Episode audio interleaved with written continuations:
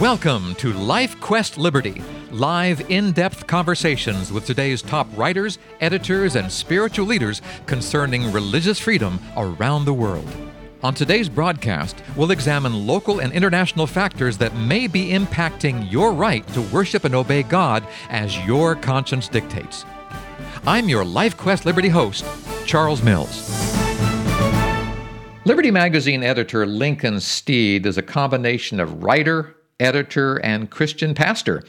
He's been doing these things for a very, very long time. Today, we put him on the hot seat with some questions gathered from several sources that are on many minds these days. He doesn't know what's coming, but I have a feeling that his answers will be like a hammer hitting the head of a nail.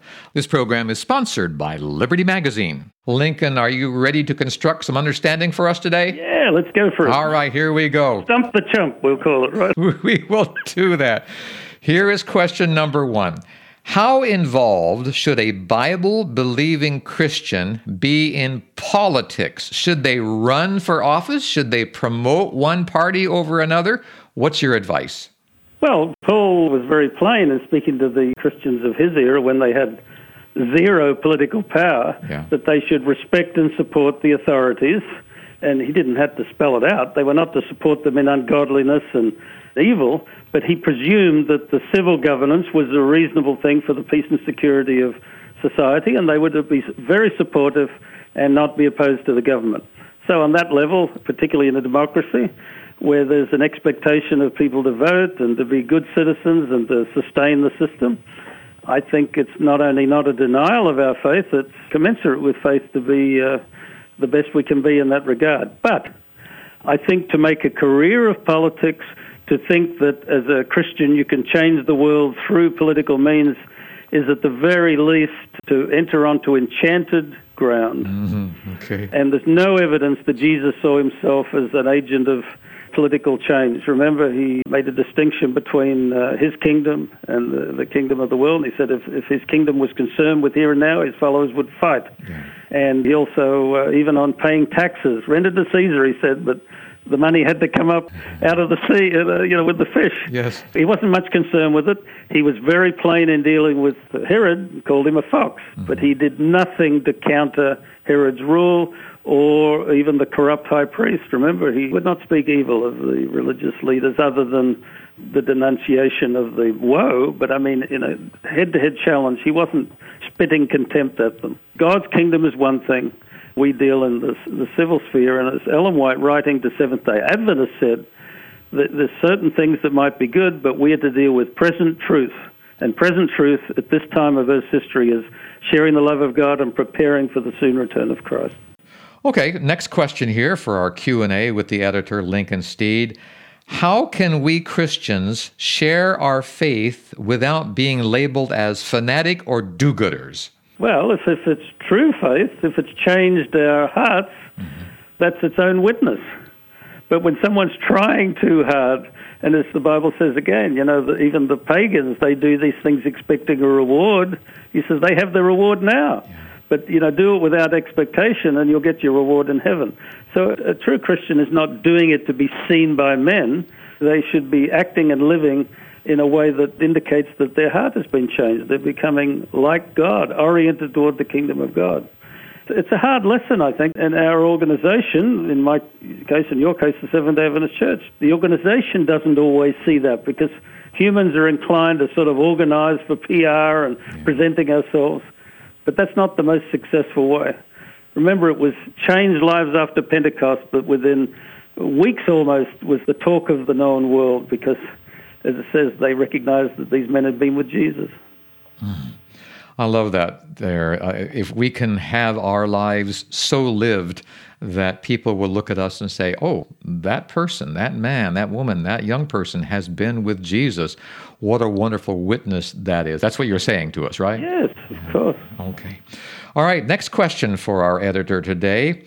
What's the best way for me to associate with someone who doesn't have the same worldview as I have? And boy, we went through a number of years with that situation going on.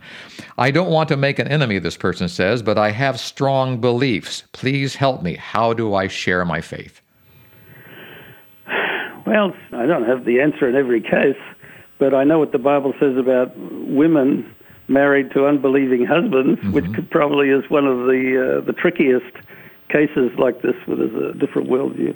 And the Bible says, by your chaste behavior, convert them. Mm-hmm. Don't harangue them, don't badger them, don't throw it in their face. And it's sort of a continuation of the last question. Yes. A loving and lovable Christian is the best uh, argument for Christianity. You know, I can see why this is a problem for many because many people grow up in a church whose view of God is one of law keeping, is one of judgment, is one of punishment, is one of earning one's way into heaven.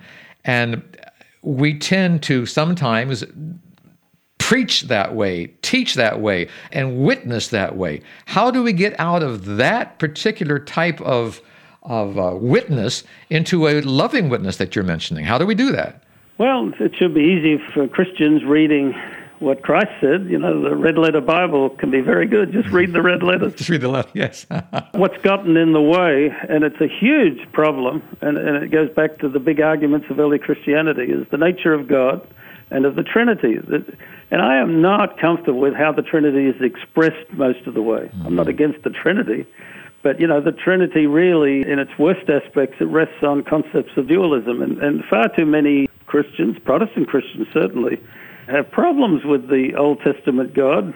You know, is going to beat it into you, and yeah. good and kind, yeah. Jesus, gentle, Jesus, meek and mild. And they need to reconcile the totality of God, and God is love, but as it says, having mercy on those who He will, but will by no means clear the guilty. And this is the trick of the gospel. A God of justice at the same time can be the most forgiving and understanding and loving of creator parents.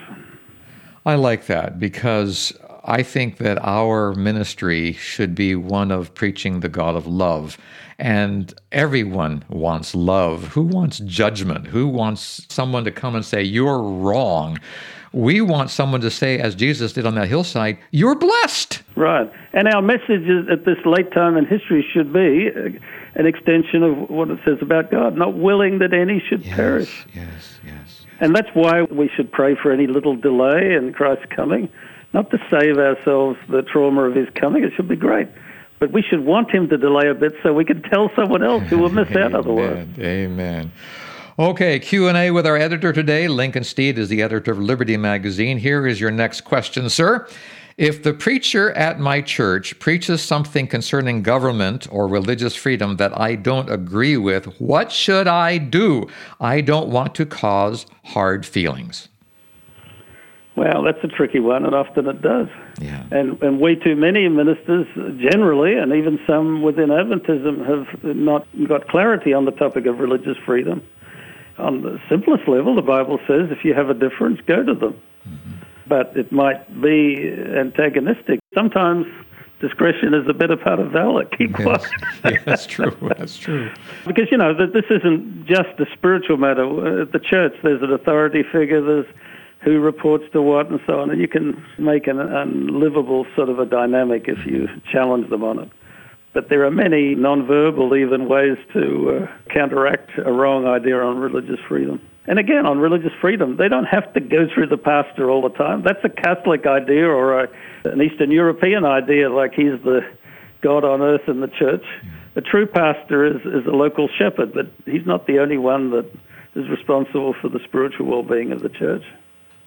Well, I think this would be a good time for you to answer this question. This is a follow up. What's your definition of religious freedom? What is it exactly that we're supposed to be defending and guiding our fellow members and our fellow families and our community into understanding about religious freedom? Well, religious freedom is not too different from what Jefferson put in the Declaration of Independence. It's a little more specific for people of real faith. You know, he was a deist. Yeah. But, you know, we believe God created us he created us as responsible moral beings and He gave us the power of choice. He never did mandate that we act a certain way. But we live in a world of consequences. Things follow from a bad choice. And the great beauty of the gospel is God has set a mechanism to draw us back from a series of bad choices.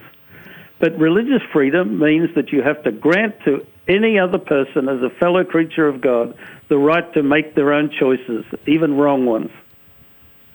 I've heard you say on this program, and it's something that I've written down in articles and I've included in my life. You said that there's far too much religion in this world and not enough spirituality. Unpack that in the next, we have two minutes left in the program. What do you mean by that?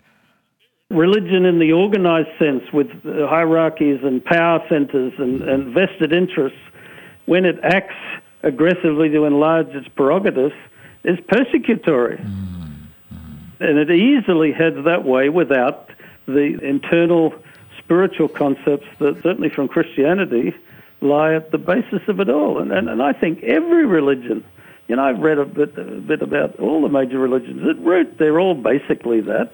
I mean, they're not all true. I don't believe in comparative religions that all religions are equal and they're all reaching to God. But I believe all human beings have a God shaped void. Mm-hmm. And we need to allow people to exercise that and make their choices.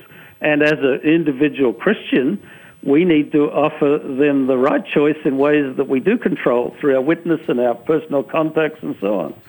But we can't force people or compel or, or hedge their way about so that they can't make good or bad choices. We have to be these free moral agents responsible before God.